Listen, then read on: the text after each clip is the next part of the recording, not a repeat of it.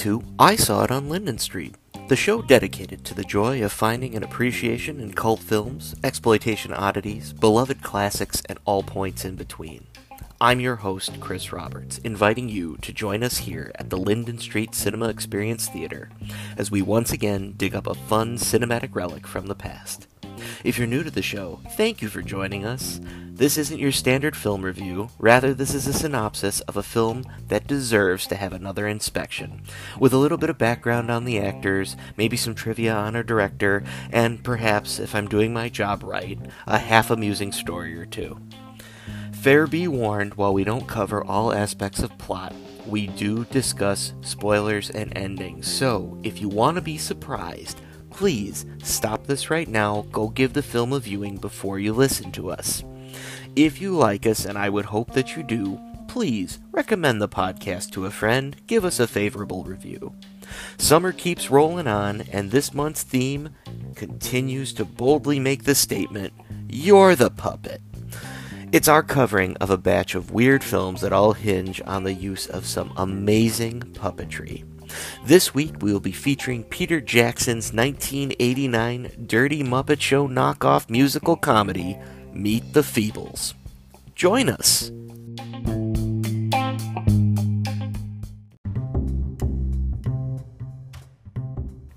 I have to admit, in my undergrad days, and this didn't happen often, I would finish showing a movie and then be forced to angrily clear the room when invariably the crowd turned against me, the host, mocking the film and or then criticizing me for showing it.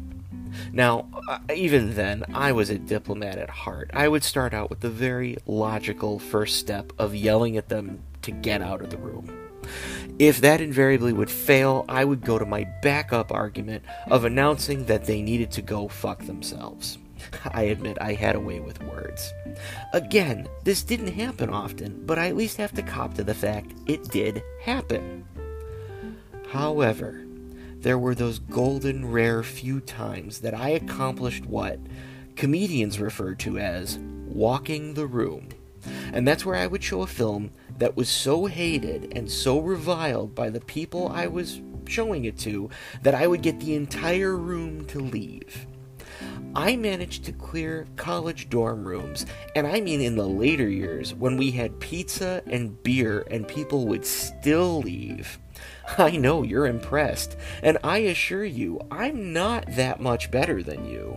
I would just simply stand my ground and say, I'm watching this. If you don't like it, leave. And you'd hear footsteps, and they would go. It was pretty impressive. Who turns down pizza and beer? I say. This episode covers what I can only claim is a split decision in one of these rare cases. Uh, out of the 10 people who were in attendance, half ended up leaving, and out of those who remained, three did not like it, and the other two were in my corner of not hating it. They have families and they need to be respectable citizens, and I don't begrudge them for not completely going to bat for me, but I do appreciate their tacit support. Such is the burden of being a film enthusiast. So, if you don't know it already based on what you've seen coming out of my mouth previously, I'm a Muppet man. Or I'm a very manly Muppet. And I come from a long line of Muppet fans. I'm actively trying to get the next generation of my family interested in them. Back in 2002, I was having a conversation with my boss at the time about this love of Muppets, and he asked me a very simple question. Oh, really? You like the Muppets? Hey, have you ever seen Meet the Feebles? No, I answered. Well, you, you definitely should. It's like the Muppet Show, but it's filthy and it's for adults. And he was not kidding. I went and immediately walked to our local mom and pop video store and I rented their copy of Meet the Feebles. And dig this, it was done by one Mr. Peter Jackson. who at the time was known for his splatter horror comedies of the day, at least back when he made those films, and he was not yet the giant recognizable director that came from New Zealand as the genius behind the Lord of the Rings trilogy. He was just this small time director who apparently lucked out big. you don't say. Well, hell, I'm down for some strange films. Let's sign us all up. Hey, I got it. Why don't I order some pizzas? I'll invite a bunch of people on the floor that I live, and I'll hold a screening hosted by one half of the Colby 4 Film Commission. We're going to get this done right. It was here that I made my classical tactical mistake. I did not take into account who my audience was. You see, my boss and I at the time, we shared cinematic sensibilities. Weird, wild, disturbing, funny, we jived on it all. When he told me I would like this film, I truly believed him. The problem, or at least the problem from what I did do, was I invited a bunch of people to come and see a film that I had yet to see for myself. It was a hard mistake, a colossal mistake. It's a you're gonna get side eye for the rest of the semester mistake from these people. And this, unfortunately, happened to me for years. And I have, at least I can say I feel I have, gotten better with this. But you see, movies to me, they're just such a wonderful communal thing. There's something to be shared, to be spread around. Joy is to be had with them, and conversations are to be had about them. But in my semi on the spectrum way, I have this horrible tendency to go on autopilot when I talk to people about introducing or discussing my love of film with others. I have since taken great strides to attempt to curb it. I hear you saying out there, Chris, why, why curb it? Well, because I turn into fucking Lenny from Mice and Men when I get to find out that other people even remotely share my sensibilities.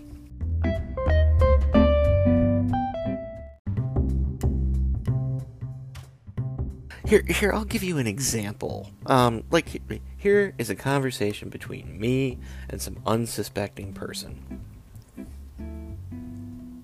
Say, have you ever seen Michael Crichton's early film Looker with Albert Finney? It's this rather prescient, rare meditation on the use of targeted marketing and how corporations manipulate the populace into purchasing consumer goods. Oh, I, I think I have seen that. Yeah. That's got the guy, he played Daddy Warbucks in Annie, right? I have seen that film. That's a very good film. You want to be a friend?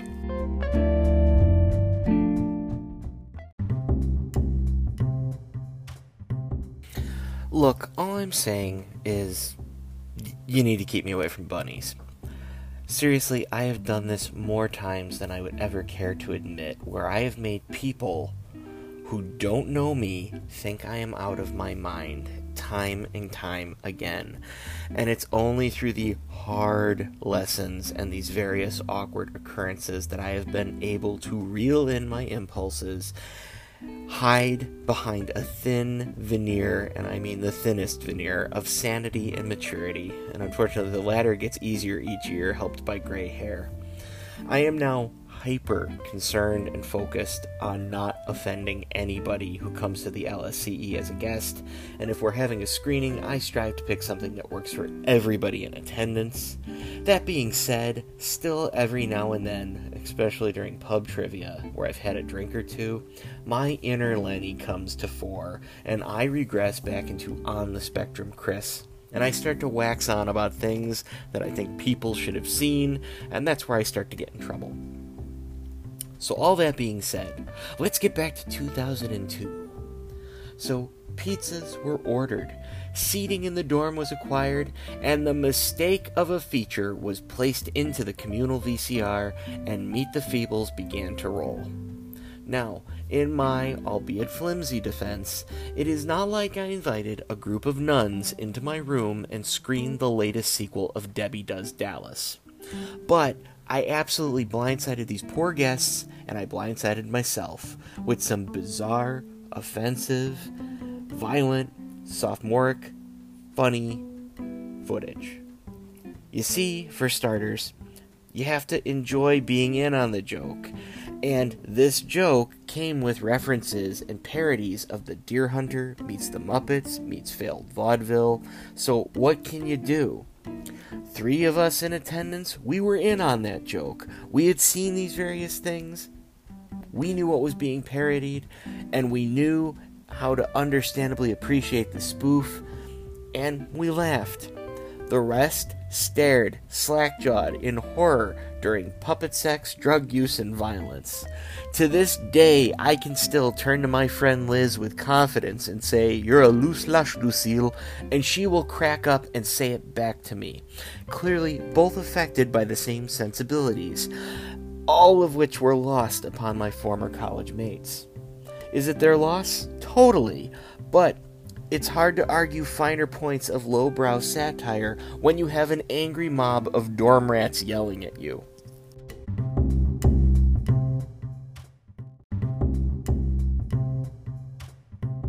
So, how did all this mess come together in the first place?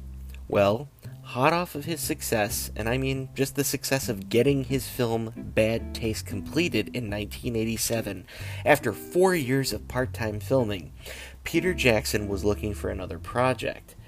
And someone had floated to him, hey, why not try some dirty puppetry? Sounds like a winner to me.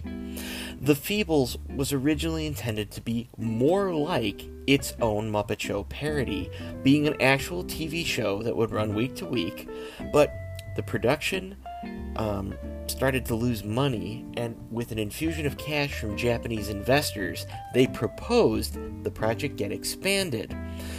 They wanted probably to get more bang for their buck, in all honesty. And with that suggestion, the project then became a film. Already over budget and in need of foreign investor cash, Jackson retooled what he had and turned it into a full length feature.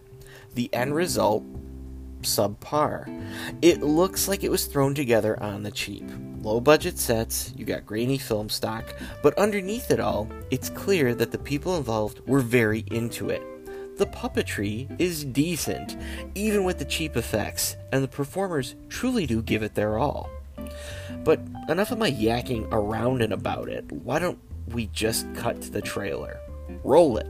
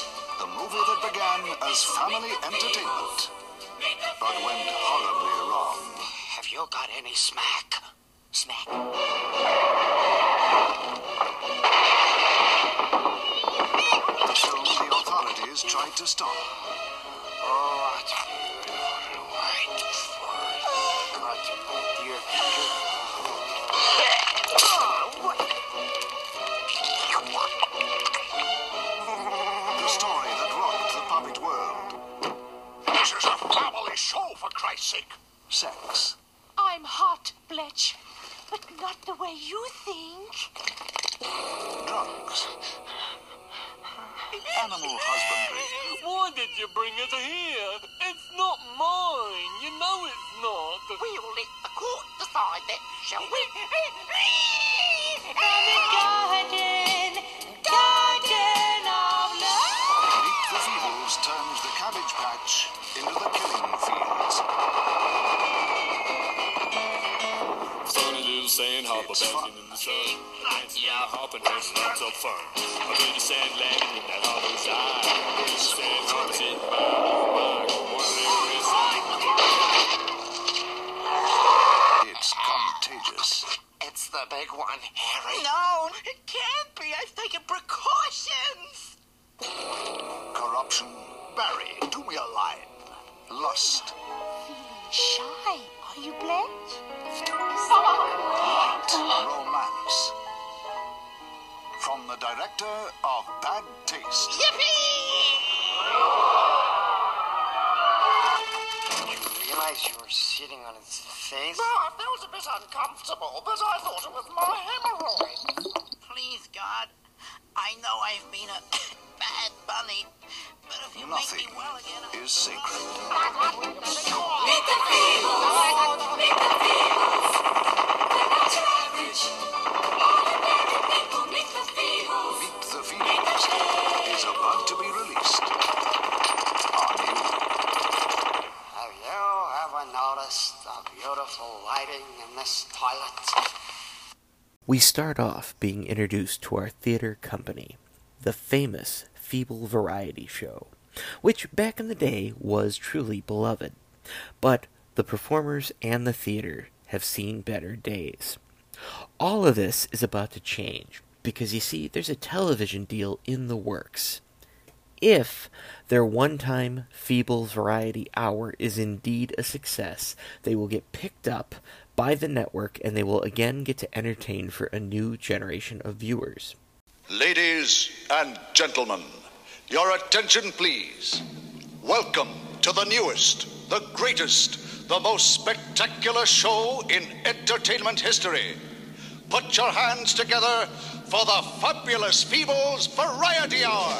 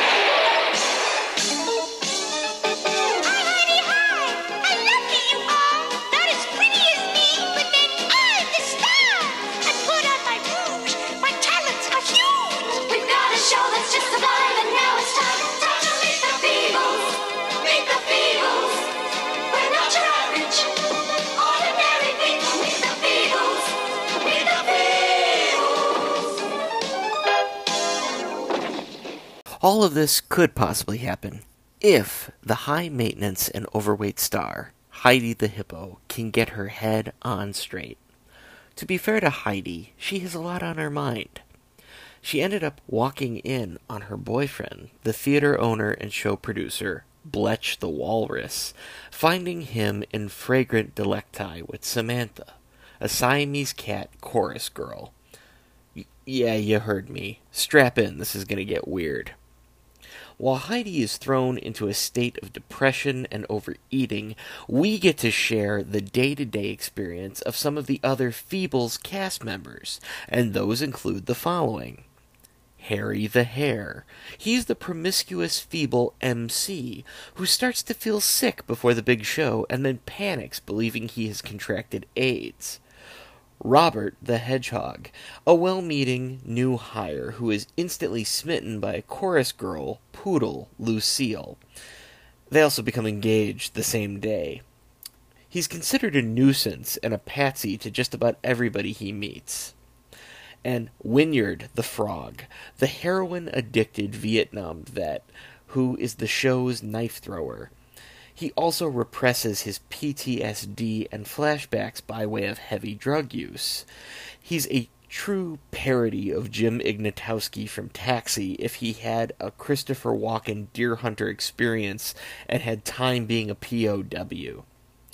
He is a disturbing introduction with the young Robert, and he does manage to squeeze $50 out of the young man to help go towards a veteran's cash injection.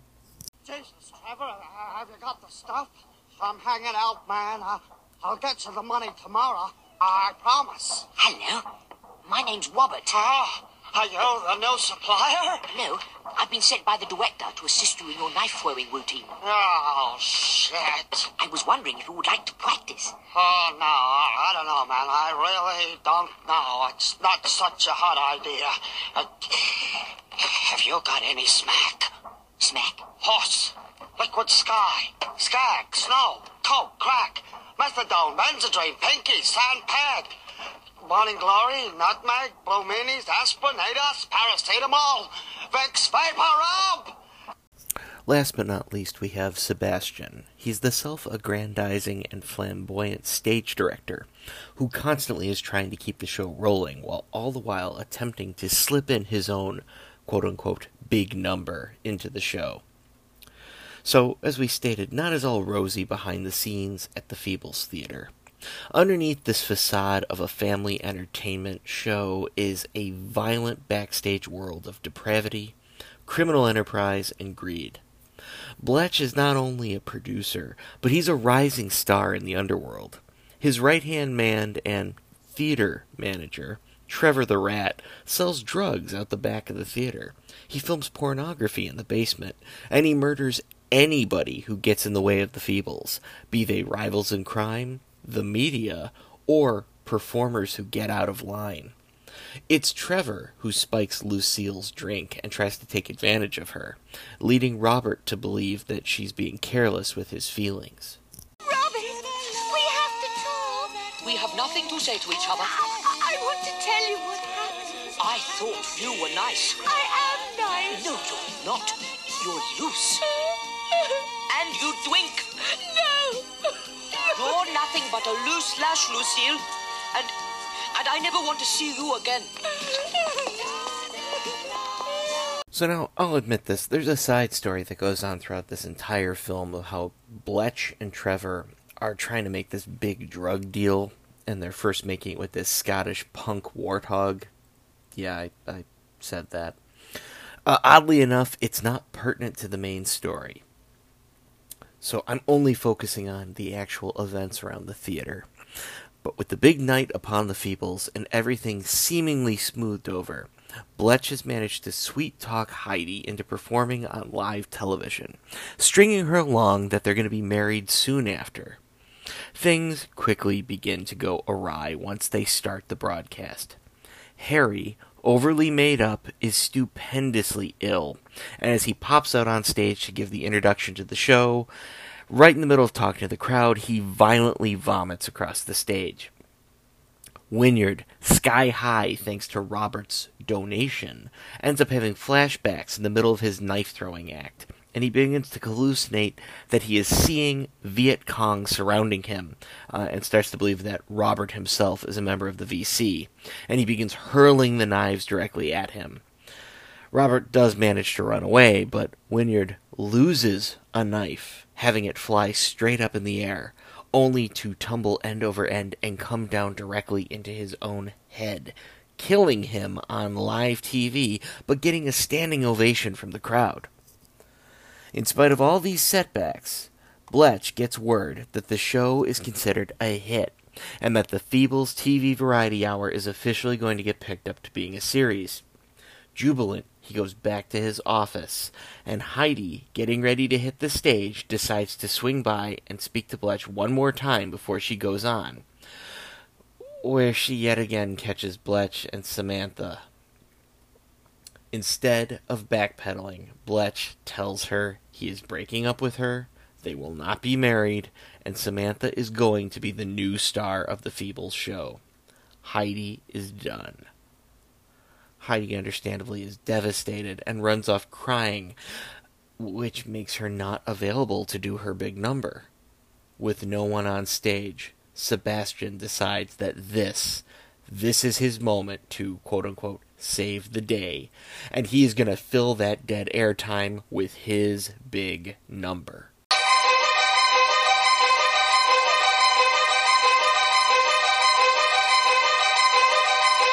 Sodomy, you must think it very odd of me that I enjoy the act of sodomy.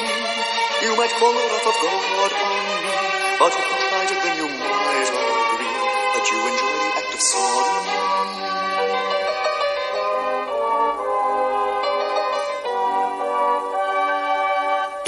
If you feel ashamed, it's been around for years. Thousands more than can be named are interested in reels. Don't worry about hell, no harm will come to your soul. We're not all Pentecostal, but everybody's got an asshole. Let me tell you about sodomy. You must think it very odd of me, the act of sodomy. You might call it off a God on me, but if you tried it, then you might agree that you enjoy the act of sodomy. It might just improve your sex and heart act to follow. A fact that fundamentalists find difficult to swallow. So join me as I sing of an activity that's fun. Open up your try it front to bum bum bum bum bum bum bum bum bum bum bum bum sodomy. You must think it very me that I enjoy the act of sodomy. You might call it a god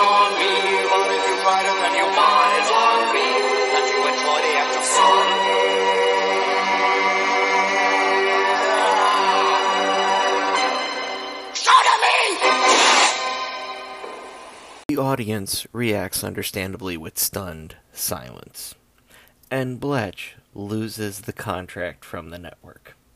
Telling Trevor to kill Sebastian, he sits in his theater box and stews. Backstage, Heidi has somehow procured an M60 machine gun and has gone into Bletch's office to kill herself with an elaborate system of strings to pull the trigger. Samantha enters and makes a flippant comment, and that is when Heidi snaps.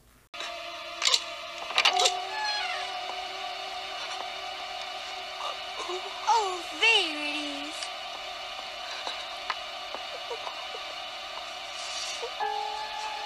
Oh, I'm sorry. I didn't mean to interrupt. Don't let me stop you. I think you'll find the safety cages on. Oh, eat leg, you man-stealing slut!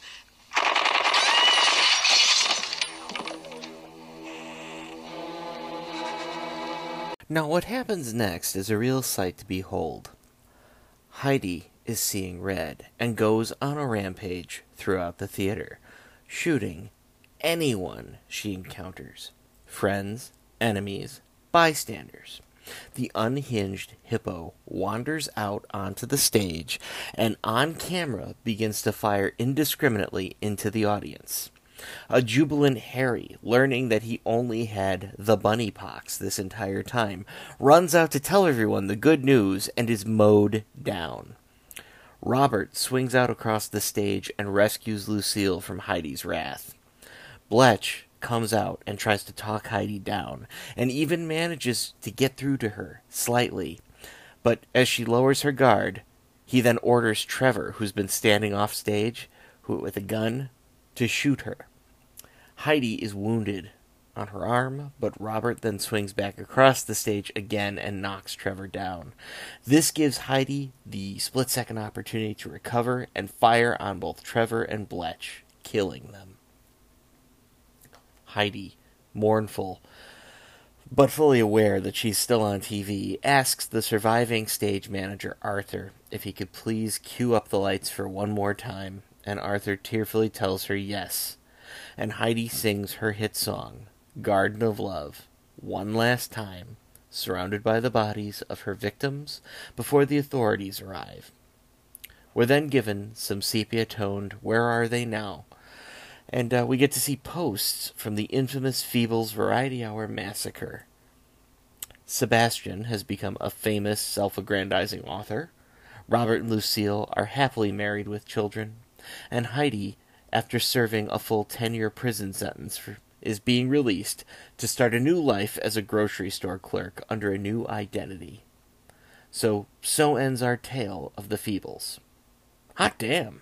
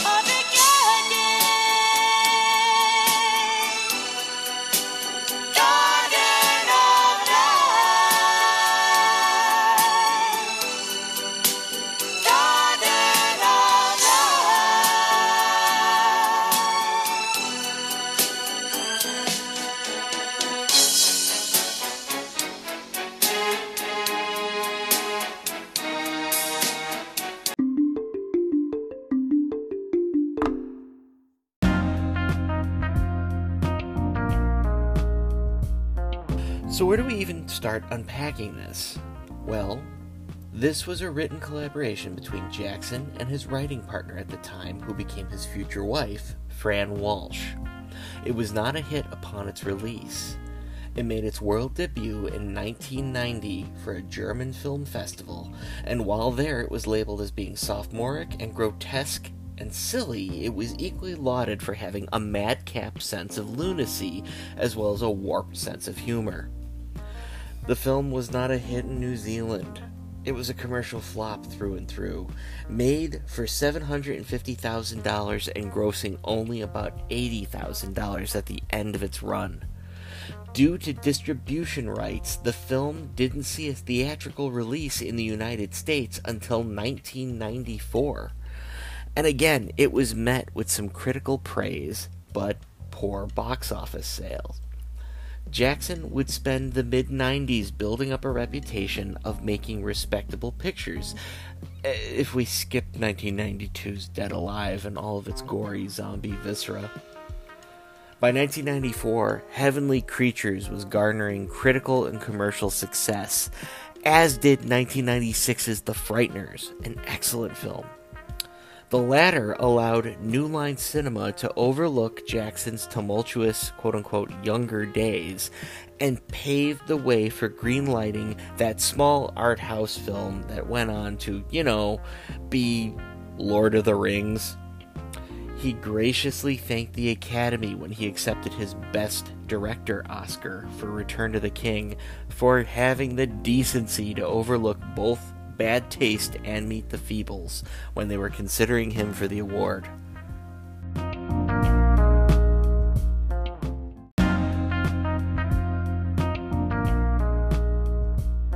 So, is there a legacy here?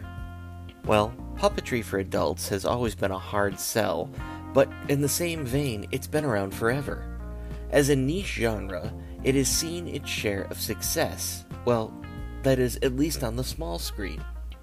For example, the UK show Spitting Image ran for years using grotesque caricature puppets of celebrities to do various sketches. Comedy Central had a long standing run of positive reviews and just all around chuckles with the show Prank Yankers, which used puppets to great effect to act out prank phone calls. Sci Fi ran Farscape, which featured full puppet characters and stories that were aimed at mature audiences. MTV's Wonder Showzen, with its Sesame Street on Molly lewdness, was a critical and commercial success as well. Hell, even some people liked Greg the Bunny as a straight up cult favorite in the early aughts, and you were dealing with people talking to a talking rabbit.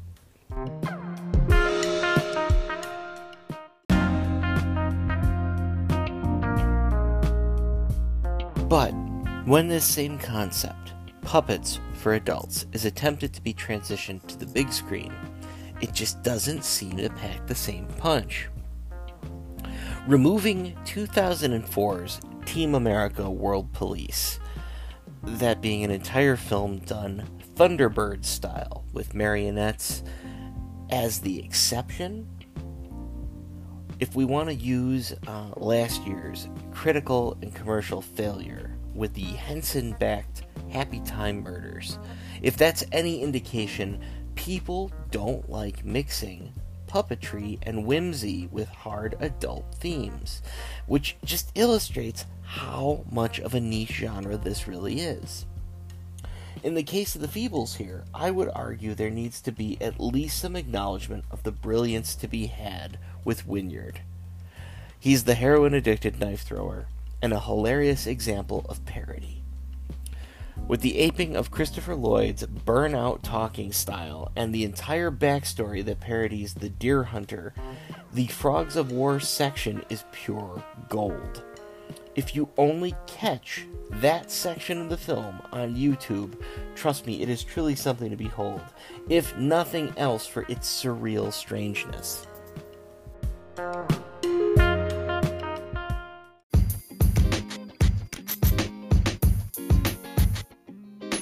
Like so many things in life, the version we screened here of Meet the Feebles at the LSCE is now an out of print region free copy that was acquired back in 2004 by yours truly. An actual new copy can be found currently on Amazon for the steep price of $17.93. And hey, if you're a Peter Jackson fan or you just really like weird puppet humor, this is going to be something that you will not want to miss. It's right up your alley, it parks on your street, it roots through your garbage, it hits you where you live. Now, I will say the entire film can be viewed for free right now on YouTube, but I must stress, we here at the LSCE like to impart to folks the importance of buying physical media. I don't get anything to tell you or recommend to you that you purchase something, but we just feel it's important that we continue to support these film distributors so that they will release physical copies of the films and allow the future releases of wonderful content for us all to enjoy. And seriously, at this point, how can you go wrong? You want to see some dirty puppets? This is your opportunity. Hmm?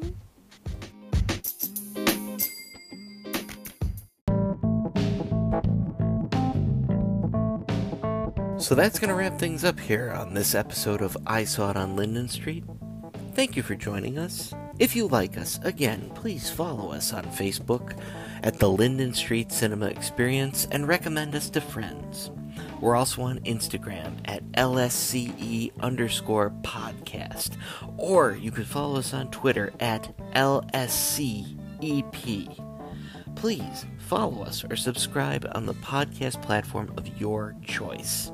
If you're an Apple user, we would greatly appreciate a five star and a review. If you want to get in touch with us, make a comment, ask a question, send us wonderful things, please email us at Linden Street Cinema Experience at gmail.com or send us an audio message by way of Anchor, a free and easy app to use. So until next time, take care out there and remember, life's too short not to live in the past. Take it easy, everybody.